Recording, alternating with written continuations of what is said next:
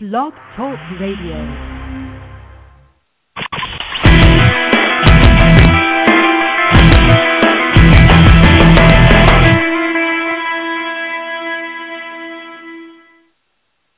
Good morning and welcome to New Jersey's Education Forum, a blog talk radio show dedicated to, to, discussing the education issues important to school board members and others in the education community. Uh, it's also dedicated to bringing state educational leaders to the listener. Finally, we have designed the show so that the communication is just not one way. We encourage you to call in and ask questions. My name is Ray Pinney, and I will be your host this morning. Uh, first, a couple of ground rules. We will not be using the chat room feature on the show today, uh, so you can just ignore that on your web page. Uh, if you are interested in calling in, a few things you should know. To call in, you dial 1 347 989 8904. And when you are ready to make a comment or ask a question, press number 1. And that will indicate my switchboard that you're ready to uh, talk. Uh, one other note um, we have a screener for our callers so that I know the topic and name of the caller that is coming in. Her name is Lauren. Um, finally, I probably will not be taking callers in the first three or four minutes. Uh, this past Tuesday, Governor Christie delivered his State of the State address. Before this address, he had stated that 2011 would be the year of education reform. Because of that statement, uh, some were anticipating some new proposals or, re- or reform package, but from my perspective and view, I did not see any new concepts that the governor had not already proposed. Uh, the reform centered around choice, charter schools, tenure reform, teacher evaluations, uh, no additional funding, uh, and possibly even less state aid. Though that does not mean the change is not coming, because as the governor stated, so far we have changed the terms of the debate. And I guess I would agree with the gov- that the governor has changed the terms of the debate. debate. Fortunately, this morning, to discuss the governor's state of state uh, address and the issues that school districts can expect to be dealing with are two of the hardest workers uh, in the halls of Trenton for education. Uh, representing uh, the two edu- education associations, New Jersey School Board Association and NJEA. Uh, Mike Vrancik is the Director of Governmental Relations for New Jersey School Board Association. Welcome, Mike. Hello, Ray. Okay, uh, and from the New Jersey Education Association, NJEA, Director of Government Relations is Ginger Gold Schnitzer. Ginger, welcome. Thanks, Ray. All right. Um, actually, for my opening statement, I, I talked a little bit about it. Uh, my first question, though, um, well, before I get to my first question, do you agree that the governor has changed in his one year the the terms of the debate on education in New Jersey? Uh, Ginger, why don't you go first on that one? Sure. I think the governor has definitely changed terms of the debate, but not unilaterally. I mean, let's face it, hard economic times, um, difficult state finances, I think have contributed to that debate just as much, to changing the terms of it, that is. Okay, Mike, what are your thoughts? Uh, yeah, I, I I agree with Ginger. I think that the the economic situation is paramount, and the governor has has really focused more on what we're getting for the money we're spending than where we should be looking to find additional revenues, and that is a a paradigm shift that that's significant because for the last dozen years or so, most of the debate in in, in education areas has been from a state budget perspective how do we provide adequate resources? Oh, great. Um, well, you know, Mike, your your thoughts really lead to my first question. Um, as I was, I not only listened to my, I read the transcripts. Uh, the governor indicated that he might seek some tax cuts, and then he said we need to continue to examine the amount and structure of municipal and school aid programs. Should school districts be concerned that for next year state aid might be reduced again? for those uh, who are I, getting it? I think the answer to that is a definite yes. If if revenues are down across the board and and income tax revenues in particular are down because of the nature of the ongoing economic problems, that's the main source of the money that comes from the state for public education. So if there's a reduction in, in, in income taxes in any way, it, it goes directly to the main source of revenue that that goes into the pot that the state uses to pay their portion of school aid. So yeah, it, it's it's a definite concern. Uh, would you concur with that, uh, Ginger?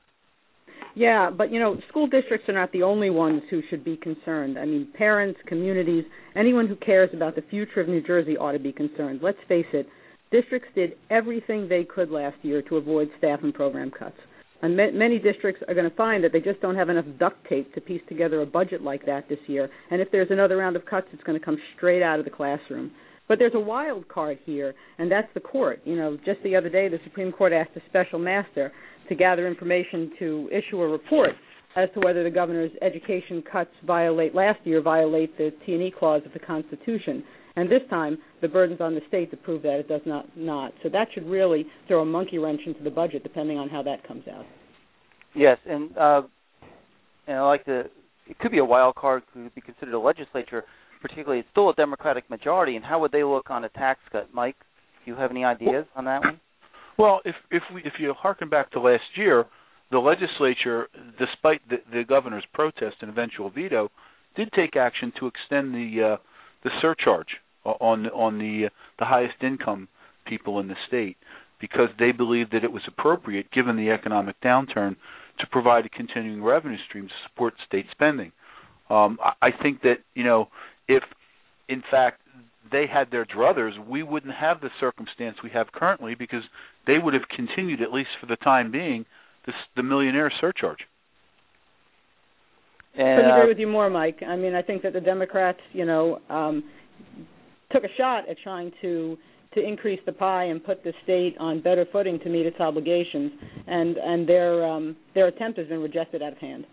Right. And and I would probably like to add that from the comments that I've heard from some of the legislators, the Democratic legislators, is they feel that some of the cuts to education have been tough the last couple of years. So to me, it would seem that they may not support a tax cut if it meant less less revenue for school districts. Um, let's shift gears a little bit because one of the first things out of the governor's uh, mouth is school choice when he talked about reforming public education, and that can take a lot of forms: uh, charter schools and uh, interdistrict choice and vouchers. Um, let's get to uh, uh, charter schools. What's the NJEA's position on charter schools, uh, Ginger? First, Ray, let me just say that NJEA wants all public schools to be successful. NJEA supported the original charter school law back in 1996 and the amendments that were made to it a few years later. As lawmakers consider the expansion of charter schools, and clearly they are, they, they need to keep in mind the purpose for which charter schools were created, and that is to be laboratories of innovation. You, you might not get that from the rhetoric around the debate, because the rhetoric around the debate seems to lead some people to believe that charters were intended to replace district schools, and, and nothing could be further from the truth. If we are serious about maximizing the effectiveness of charter schools in the delivery of quality public education, I think we need to do two things. I think we need to improve the articulation between district schools and charters. They need to communicate with each other. They need to learn from each other so that all students benefit. And by the way, public schools, district schools should not be let off the hook. They need to innovate as well, and many of them are, and we don't recognize it. And second, we need to assess and be realistic about the state's capacity to provide regular oversight, assessment, and evaluation of charter schools.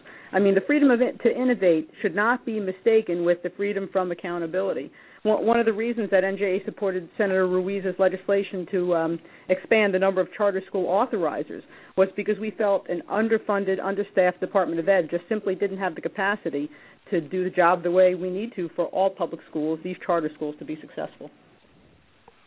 Um, Mike, uh, your thoughts on uh, charter schools and the school boards? Yeah, I, I think Ginger makes really good points. The, the the issue here is that, let's face it, um, there's there's almost a million and a half kids in public schools in New Jersey.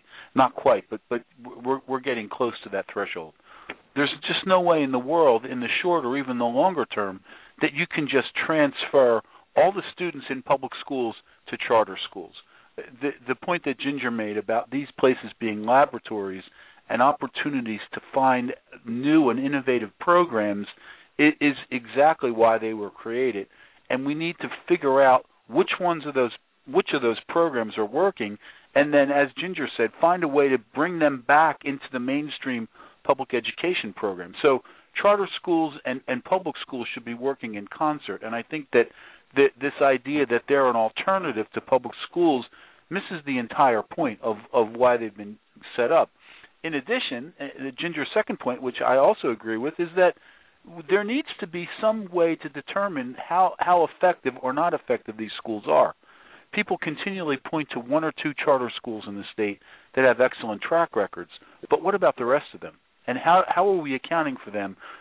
Are they successful in in in direct proportion to the fact that they don't have to comply with some of the regulations that public schools do? I mean, these are the kinds of questions that in, in the short and longer term need to be addressed and clarified so that the public at large has a, has a clear picture of the differences that that allow certain charter programs to excel at, at, at, at times when people aren't paying attention to the to the excellence in a lot of the public school programs out there. Uh, one of the points Ginger brought up was uh, the laboratories for innovation and the learning from each other. Would that work better if a district could start its own charter school, possibly? Mike? Well, I mean, I, I think we we've talked about in the context of the the legislation that's pending to to expand the number of charter school authorizers. We believe that local boards of education should have the ability to authorize charter schools and and to use them as alternatives or instances to to address educational issues within their districts that that would be best addressed by by creating a, a, a subset of their current educational program. The idea that charter schools are in competition with the public schools is not why they were created, and and the the the whole spirit of this discussion is about kids aren't doing well in failing schools, so we have to create an alternative. I, I think the discussion has to come back to the focus on how we can broaden the educational spectrum to find ways to get the best programs for for all these students. Remember, charter schools are public schools. They, they're they're largely funded with public dollars. So to the extent that we're talking about expanding the public school continuum, we want to be there at the forefront, and, and local boards of education have a vested interest in making sure that if this is an option that works in their individual districts, they should be front and center. most of the other states that have charter school authorization allow local districts to run and operate charter schools. Um, I got an email uh, earlier this morning on charter schools, and I wanted to touch on this one.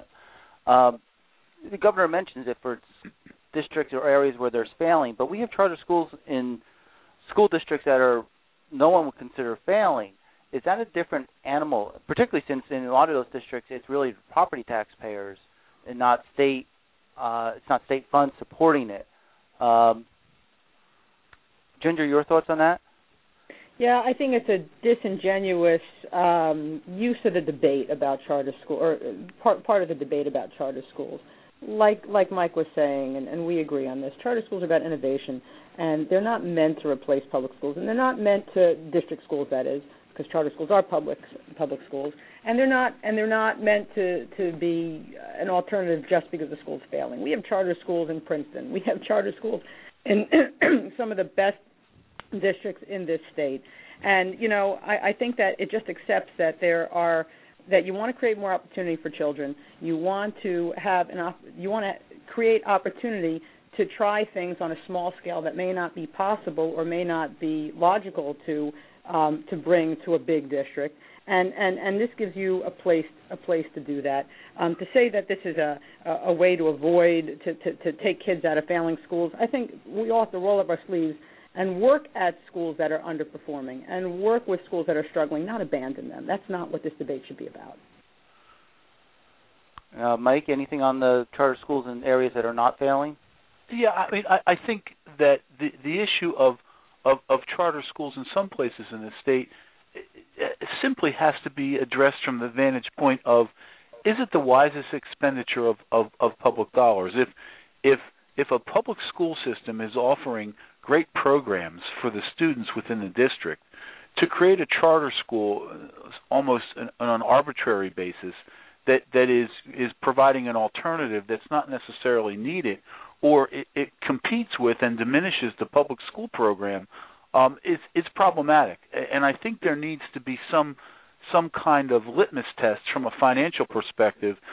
If a district can provide a great educational program, and and creating a charter school is going to diminish the ability of that district to continue that excellence is it is it worth it? Is it is it more cost effective for the district to continue as it is, or would it benefit the kids ultimately from a from a, a purely dollar perspective in the, in the tight fiscal times we find ourselves in to have a, a separate charter program? I mean, I think that you you shouldn't create charter schools arbitrarily, and, and I think that the, the idea that in in some parts of the state that have some of the best educational programs not just in New Jersey, but maybe in, in, in the entire country, one has to question whether or not the charter school as an alternative is is is absolutely necessary.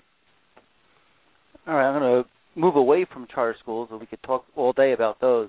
Um, the governor also, and he was pretty adamant about this, wants the legislature to pass the Opportunity Scholarship Act. I think most people in education consider it a voucher legislation. Uh, this is one where both NJSBA and I know NJEA are probably in agreement on uh, opposing it, or we have in the past versions. Uh, Ginger, the bill is sponsored by a Democratic state senator, and it's endorsed by a Republican governor. Uh, do you think uh, it has a chance to move this year? It shouldn't if legislators are serious about improving public schools for all children. This bill strips away hundreds of millions in tax dollars at a time when public schools are already facing deep, deep budget cuts.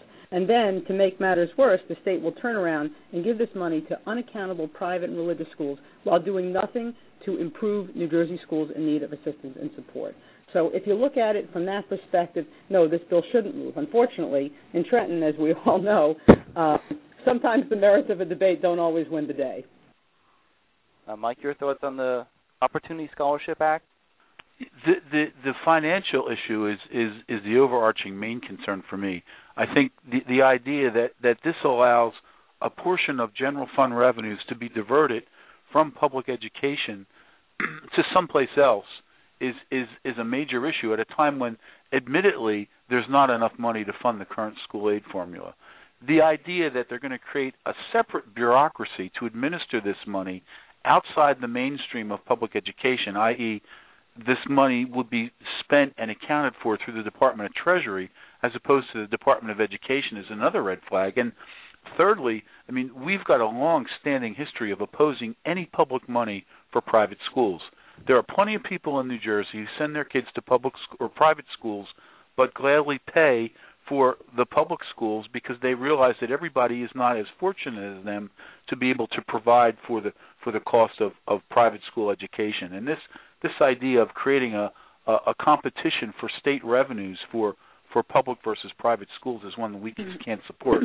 I think the the other thing is that there's just so so such an unclarity in terms of the parameters of how this program would work. In theory, money that goes into this opportunity scholarship fund would be available to students in certain districts almost as a blank check that they could use to go to school virtually wherever they wanted to. And it just raises a a whole second round of questions about how that works. How do the kids get from where they are to the district they want to go to? Who provides the transportation costs? What if those kids have special needs and the district that they want to go to or, or demand to go to doesn't have programs to accommodate those special needs. There's just a whole host of questions that that that we've talked with the sponsors about, and their, their attitude is well. Initially, it's a pilot, and these are all great questions. I guess we'll solve them as we go along. That doesn't sound to me like the way we should be moving forward. But um, excuse me, Ray. But Mike, by the way, I don't know if you heard, but there's going to be amendments to this bill. Well, and that's the I, other thing. That was my we, next we, question. we don't even know what what the final version of a bill that's going to be heard in a committee next week even looks like. I- I've So heard is- though is- that it, the new version will eventually provide vouchers for up to 40,000 students in only eight districts, and the cost of it's going to rise. I mean, it was I think originally like 360 million. I think we're going much closer to the billion mark. I you know I don't I don't think anyone's I don't think you've mentioned it yet, but the at least the version of the bill that I'm familiar with. Um, it, it would allow cur- students currently in currently enrolled in a private school to also get some of this money. So That's if this right. bill was really intended to provide opportunity and choice to parents in um, what the governor might call chronically failing public schools, then why are we giving part of this money to people who are already in those private schools? I, so I think th- they've already made their decision. They've already sent their kids to private school, and so this is just uh, a, a additional check for them. and and it also provides an opportunity for, for as I said before, for private schools to get additional public subsidies. Um, you know, I'm sure that there are a lot of private schools that that are marginally operating now in the current economy as well, who probably have have cost drivers that that have increased and are looking for ways to find additional resources. And the idea that public money should be funding them is just not one we can support. No, and you know, and I'm I'm I'm with you on the money on the money argument. Of course, that that's a very um, it's an overarching concern, particularly in in times like these when when there just doesn't seem to be uh, enough money to fund public schools to the extent authorized by the law. But I also want to bring out that this bill is just totally at odds with the demand for growing accountability at the state and federal level. I mean, public schools must meet rigorous state and federal standards in testing, special education, certification, and, and lots of other accountability measures. Private schools don't have to meet these same requirements, and yet we're giving them those same public dollars through this bill. So this will be an issue that both associations, probably almost everyone in the education community, will be uh, opposing and opposing strongly, I suppose. Uh, yeah, um, I, I, absolutely. I, I think that you know the idea that if there are schools that aren't doing well, uh, depriving them of resources it seems to me counterintuitive in terms of helping those schools to improve. If mm-hmm. if a, if a school should be closed, it's that bad. Then, then why is it still open? And and and I think chances are most of the schools that aren't doing well, if if you really got down and examined what what what some of their issues are, taking the money away from those schools is not going to help them. Okay, I'm going to move on from this issue. This is another one that w- is a show in and of itself. Uh, well, I guess I'll, the kumbaya moment will probably end a little bit here because I'm going to get to the issue, uh, some of the labor management issues that the governor brought up, and one of the ones that he brought up, and he brought up again at the town hall, is tenure reform. I know uh, NJSB uh, strongly advocates uh, the elimination of lifetime tenure, uh, and NJ has proposed some changes, uh, but believes lifetime tenure is necessary. Uh, Mike, why don't you explain NJSBA's position? Basically, what what we've supported for for a, a fairly long period of time is the idea of doing away with lifetime tenure as it currently exists and replacing it with a, a series of renewable contracts. Under the under our our perspective, teachers would would have a, a five year interim period at, at which they they they'd serve in a in a I guess a provisional capacity. At, at the completion of five years, assuming they, they they met the appropriate evaluation requirements, they'd be granted a five year contract. At the end of each five year period, that contract would expire and they they would be subject to review and and it, it, the expectation would be that they'd receive a new five year contract but at, at a regular interval during the course of a teacher's career, if if their performance by whatever the, the collective decision is about how that performance will be measured is is is not what it what it, it is consistent with standards for all the other teachers, then the contract would would perhaps not be renewed. Ginger, uh, NJEA, I know NJEA came out with a proposal in this area. Do you want to talk to that? Sure, but first, Ray, you know, I have tremendous respect for you, but I think your question's a little bit misleading. The only job I know of that comes with lifetime tenure is that of a U.S. Supreme Court justice. Let's let's call tenure what it is. It's a fair dismissal process. Period. Many have complained that this fair dismissal process takes too long and costs too much. That's why that's why NJEA has proposed taking tenure cases out of the court system and putting them in the hands of arbitrators. Um, they did something like this similarly in Massachusetts uh, many years ago, and it's worked wonderfully for both sides. As to why tenure is needed, let us not forget that these are public jobs. Billions of dollars are spent on doing perhaps the most important work a civilized society has, educating educating its children. When you look at the amount of resources allocated and the gravity of this mission, it is clear that that the education of our children should not be left vulnerable to cronyism, favoritism, and political patronage. And, and just to respond to, to, to Mike's um, um, suggestion about the evaluation, evaluation is very important, and I don't I don't want any of, of your listeners to think that teachers are not evaluated throughout their career.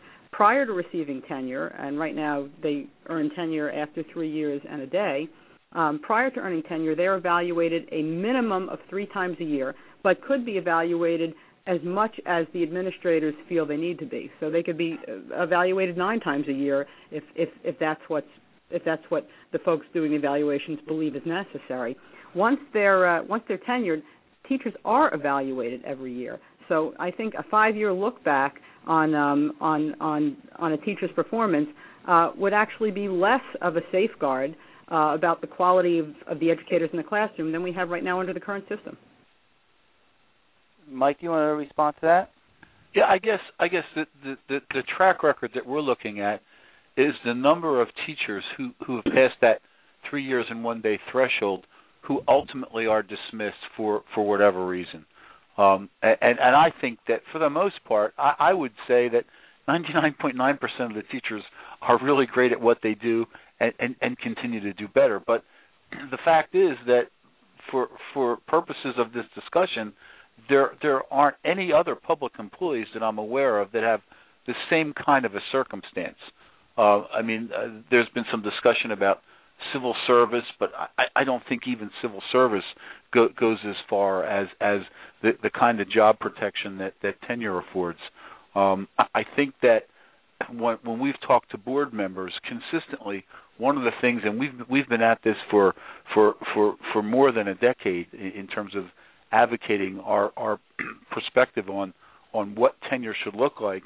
Um, it, it comes down to the concerns that districts have, and, and Ginger makes a good point about the cost of the dismissal process. But um, the idea that that because you've worked three years in a day, um, you should have pretty much job protection for for for the balance of your career is not something that we believe is is appropriate anymore.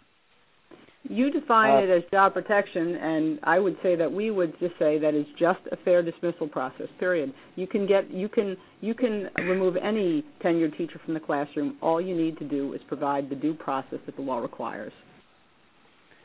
Uh, I guess I guess the concern is that that due process often becomes extremely costly, and especially now, I, I submit that a lot of districts are unwilling to to expend the resources that that they believe are are necessary, given what they need to cover the cost of their school district operations. In an ideal world, uh, it, when, when if districts had unlimited resources, I, I think things might be different. But but it's not an ideal world, and there aren't unlimited resources. And I think that's one of the reasons why NJEA made the proposal that it did, because our proposal will take and and by the way, we we were part we supported changes that streamlined tenure. I think it was back in 1998. I might be wrong about the year, um, but uh, we could take what's now on average a nine month process and probably cut it in half and make it a four month process. And we can reduce the cost significantly by pulling this out of the courts and putting it in the hands of arbitrators. And I think that that's good for everybody. Uh, Ginger, you mentioned it, and Mike also mentioned it. To have tenure reform, uh, it's really tied to the evaluation uh, or the process for evaluating teachers. There's a task force right now looking at that. Uh, what are your thoughts on how what that task force is doing and how that might eventually affect any tenure reform proposals? Who wants to go first on this one? Well, I, I, I guess. In. Go ahead, go ahead, Ginger. Yeah, oh, okay. I don't care, Mike. You want? I'll jump in the pool unless you want to go first. No, go ahead. I'll, I'll go ahead. Okay, NJEA. Let, let, let's just establish some some some groundwork on, on, on evaluation. Our viewpoint is that we need to have a strong evaluation system in place that looks at multiple measures of both student achievement and teacher effectiveness. Unfortunately, many of the proposals that are being discussed by this task force would make student test scores the primary component of evaluation. Anyone who looks at the research on this will know that the research is clear. It's the wrong approach to teacher evaluation uh, relying on test scores, and I think the governor has told this commission that they have to come out with something that requires at least 50% of a teacher's evaluation to be on test scores. We know that basing it on test scores is both unreliable and likely to lead to a lot of negative educational outcomes for students. What New Jersey needs and what I hope the task force will look at is, an, is a comprehensive research-based approach to teacher evaluation, so that when we make so that we make critical decisions based on the best information, not just on the information that's easiest to find. Mike, yeah, I, I think that that we haven't been directly involved in what the task force is doing, and they haven't had uh, any kind of public forums, at least thus far, So we're anxiously awaiting what what the results and what their recommendations are. But I think that clearly we want to make sure that we have a, a, a standard of, of measuring teacher performance that that is state of the art and, and and reliable in terms of determining whether individual teachers are performing to the degree that they're expected to. To the extent that that we want to make sure that students are learning, we want to make sure that some portion of the evaluation, and I'm not wedded to 50%, but I, I believe that some portion of the evaluation criteria has to include a measure of how well or not well students that the teachers are charged with are doing. Um, and I think that there there's a lot of of good data out there. And as Ginger said, I would hope that that this task force is is availing themselves of all the research and information that's available to come up with a measure that that will will drive the discussion about how you do tenure reform in the context of building in a, a model that, that that's fair and appropriate and considers everything, including how well students are doing in the in the context of the educational environment. Uh, would probably be a starting point. Yeah, and Mike, let me agree that you know um, that that student that student performance on tests uh, has to be a part of of uh, a teacher's evaluation. I would submit to you that it already is. I mean, teachers are evaluated, like I said in our discussion about tenure, every year, and um, it's foolish to think that the administrators doing those evaluations don't consider test scores. I think it's a question of, of, of degree and what other multiple measures that they're looking at. And um, there is a lot of research on this. I love the idea of public hearings. I'm not sure that we're going to see them. And and like the School Boards Association, the New Jersey Education Association was not invited to participate in the task force. Uh, in fact, I think the task force is very light on educators with practical experience in the classroom. I think the chair did indicate he's going to send letters to all the education associations. I do not know if they have received those yet. I I take it that we haven't. Um, I've not seen anything. Ginger and Mike, uh, the Senate Ed ha- held some meetings on uh, tenure reform, and the chair of that committee, uh, Senator Ruiz, indicated that she'll be putting some legislation through, and some polls even indicate, at least polls that I've seen, that the majority of people, uh, New Jerseyans, support some type of tenure reform. And uh, d- despite your argument, uh, uh, Ginger, you said it yourself. Sometimes the merit of the argument doesn't always count. Do you think there will be something that will happen this year, uh, and if so, how quickly? Yeah, I, I think something will happen this year. I think you know we're not only seeing it here in New Jersey, but sort of this is this is a national. This is becoming a national focal point. Um, I think that that you know race to the top um, has and the Obama administration's policies have helped spur the discussion. And unfortunately, I think economics, the, the national and state economies, have driven this discussion as well. I don't know that the that, that the economics have an appropriate place in these decisions, but neither here nor there. Voters clearly want change. The question is, what kind of change do they want? We, I'll be honest with you, NJ, we did some polling on this too. Uh, and what we've learned is that the, the public wants the process to take less time and to cost less but the public also overwhelmingly supports a fair process. They strongly support due process. For a second. Ginger. Yep. Can you hear me? Yeah. Now I hear you. We lost you for a okay. second. What I was saying is that the the public. Hello? I mean, I well, lost you again, Ginger. Are you still there, Ray? Can you hear me? Now, for those who are teachers, I'm not cutting her off on purpose or anything. Uh, I think we lost Ginger for a second. We'll try She's to get her there, back. Ray. I'm Um, still here. Can you hear for me? those who are for those who want to call, for Mike, you want hear me, the right? Numbers one Yeah, I do. seven nine eight nine eight nine zero four. Uh, when Ginger gets back, we'll uh, get back to her. Uh, but we do have a caller, so I- I'll take her question, and it's Rose. It's Rosemary from Evesham. Rosemary, what was your question? Hi, Ray. How are you? Hi, Hi. how are you, Here. Rosemary? Good. Um, actually, I can still hear Ginger and Mike, so um, I'm surprised you can't hear them. Yeah, we can hear you too, Rosemary. Oh, okay. We'll just talk outside of Ray. No, I um, can hear you. actually, Oh, you can I hear me. hear All right. Ginger. Rosemary, you could tell him how profound my answer was. Exactly. It was very good. Uh, well, I really you answered. que- Um, I will take your word for it, Ginger, that it was profound. Uh, Rosemary, your question? Uh, actually, you guys kind of touched upon it. It was more about uh, um, more people being involved in the whole process on the discussion of education reform and the whole, you know, tenure reform and what we move forward. You know, that task force doesn't have a lot, as you already talked about. You, you guys don't have a lot of people. Like we're not involved. Not a lot of school board members are. Not a lot of teachers. Not a lot of public. So, but I think we all need to be part of that discussion. So, um, I agree on that point.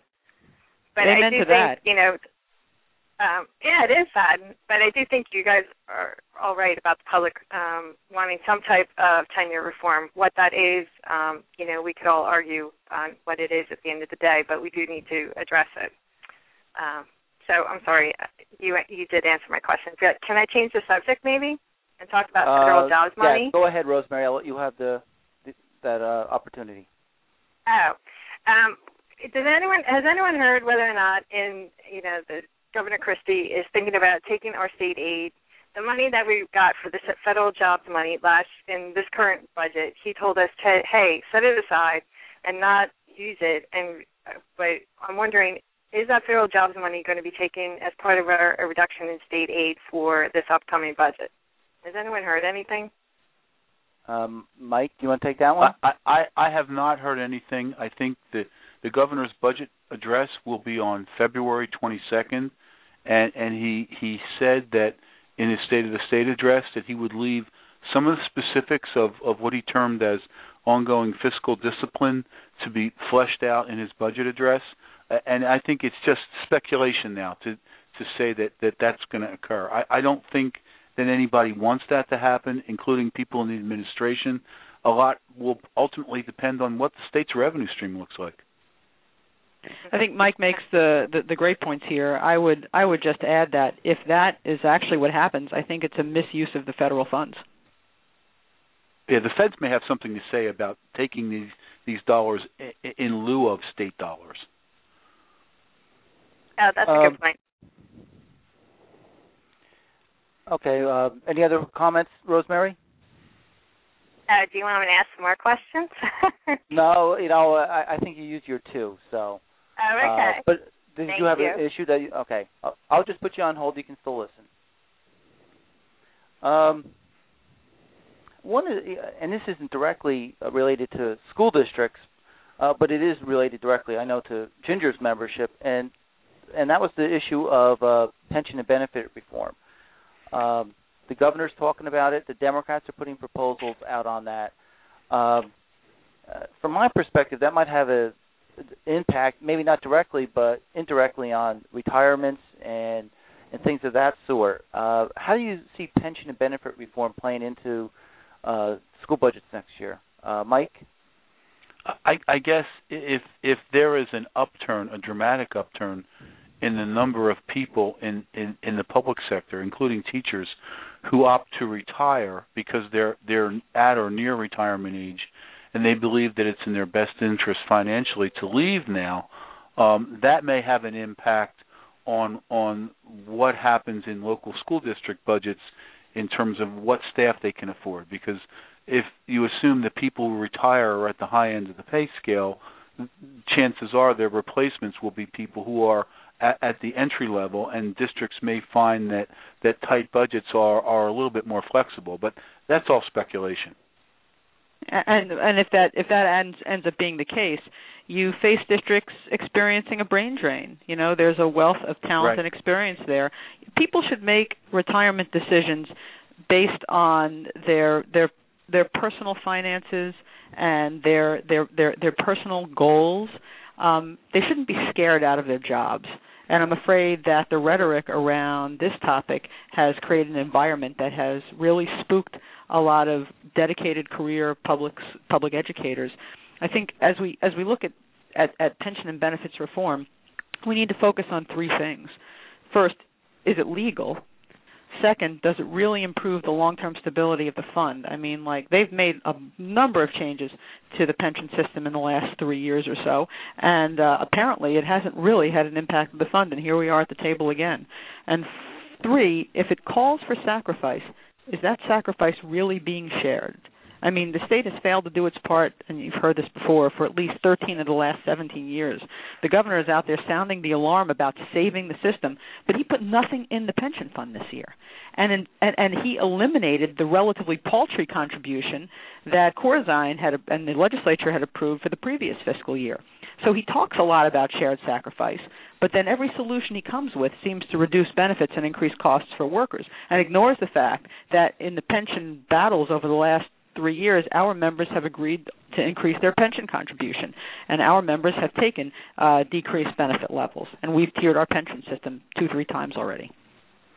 Yeah, I, I, I couldn't agree more that the idea that people's retirement decisions shouldn't be based on them being scared out of their jobs. And I think that this this current economic environment has a lot of people really concerned about you know what their future personally is going to look like, and that's that's that's a difficult position to be in. Public sector employees are are are being blamed in large part for a lot of the problems that that that governments face, and clearly they're they're big cost drivers, but um, are are they the overarching reason why the national economy is in decline? I, I think not, and, and this is this is a, a, a going to be a difficult series of discussions, and it's going to have an impact, I think, far beyond state and local governments. I agree. People, uh, I would agree that, uh, at least from what I'm hearing, is people are uh, making decisions not because they want to teach two or three more years, but basically because of state policy, and they have to look at their own personal finances, and they may retire now because that's the best deal they feel they can get. Um, let's uh, move on. You know, we mentioned earlier when we started off, we talked about state aid, and but we also talked about what might be happening in school budgets this year, because you know, if you remember back in uh, June and July, in the summer, uh, they had the compromise on the two percent cap, which I always thought was funny because it was between 2.9 and 2.5, and then the compromise is two. I'm not really sure how that math works, uh, but that's New Jersey math. What are your thoughts on how your anticipation of what the budgets are, school budgets are going to look like with a two percent cap this year, which with less uh, uh, exemptions? I think we're looking uh, at less Ginger? opportunity for students. I'm sorry, Ray, I jumped the gun. I yeah. think we're looking at a lot less opportunities for our students. I mean, think about what happened in the last year. I think I said this in the first when when we started the discussion that you know that admin, that school boards um, worked hard and put together budgets with duct tape and and did their best. Um, and they're probably out of uh, out of magic, you know, rabbits to pull out of hats.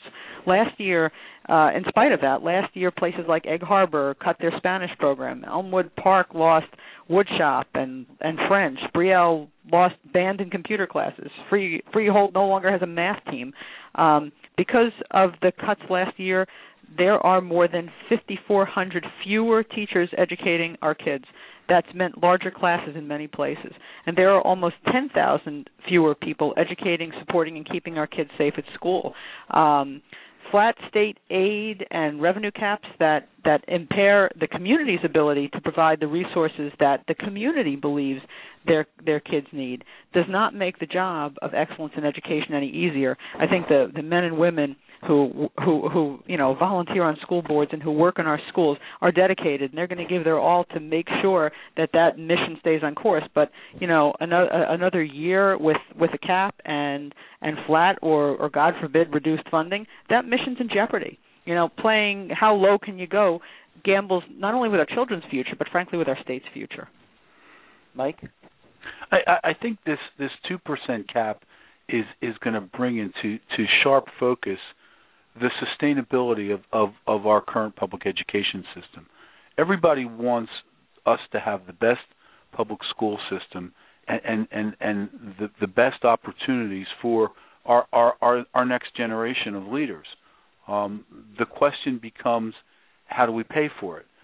There, there's a sense on the part of people in the state legislature and taxpayers generally that the burden of of property taxes is is something that is isn't sustainable. From the state budget perspective, the state spends nearly one out of every three dollars on on on school aid. Um, to the extent that the revenue stream isn't there, something's got to give. But this two percent levy cap, I think, is going to force a discussion very quickly because I think, in the context of of other states who have who have gone here, Massachusetts, California, there was a dramatic increase in the amount of state revenue that was pumped into public schools when when there was a, a, a an extreme limit placed on what local taxpayers could could use to subsidize their local school systems. In this context, um, you know the, the candle's being burned at both ends, and I think that we'll quickly see the kinds of things that Ginger talked about, where districts are going to have to make really difficult decisions about what programs they keep and what programs they they they they don't keep, or try and find alternate revenue streams from foundations or or fee programs for sports, etc. But I mean, I think those are kind of band-aids. The the bigger question will be in in in a, in a broad context, what type of public education do do we want in the state? What should it cost, and how we should pay for it? And this is going to accelerate that discussion, I think. And it, I, I would like to add that the two percent is on the tax levy. So in some districts where they have 50, 75 percent of their state aid, they're not really going up two percent in their budget. They're going up even less, and those are the same districts that are probably uh, the ones looking at voucher programs and such. Uh, so they could have lost revenue in a in a harder cap than some of the other districts. Um, I, I think uh, that will is bringing us to the end uh, of our uh, program here. Uh, do you have any final comments, Ginger? I just want to thank you for the opportunity to to have a chance to talk with your listeners on the podcast, and I want to thank you for doing the show and you know um, giving air to important education issues. Well, you'll be you know I'll welcome you back at any time. Uh, this is not one 101.5. Um, Mike, any comments? Yeah, I, I, I share Ginger's comments. I think that this is important stuff, and, and I think that this is just you know, sort of skimming the surface of, of, of a discussion that, that needs to continue in, in a much broader context. I think what's most important for us, and this is a, a great way to do it, is to get everybody engaged in a discussion with with the facts before them. And and you know, the the best the best systems, the best governments are the ones where the, the largest percentage of the people are engaged and understand the issues and, and work with their legislative representatives to make the right decisions for the largest number of people. And that's that's what this goes to. So it's it's it's a good thing, and I appreciate it. Okay, uh, that brings us to the close. I'd like to thank Ginger and uh, Mike for joining me. Uh, I said in the beginning that they're two of the hardest workers and intelligent people in the edu- representing education in Trenton, and I think you could see why. Um, we covered a lot of topics, and uh, actually, from my perspective, a lot of these topics like tenure reform, uh, education funding, uh, charter schools, all deserve a show of their own, in which I anticipate attempting to do over the next couple of months. Uh, so, thank you, Mike and Ginger, for joining me, and to the listeners, uh, thanks for tuning in. And if you have an issue or a speaker that you think would be good in this format, please contact me via email at rpinney, p-i-n-n-e-y, at njsba.org. Uh, and thank you for joining New Jersey's Education Forum. And that will bring us to the end of our show. And uh, right now.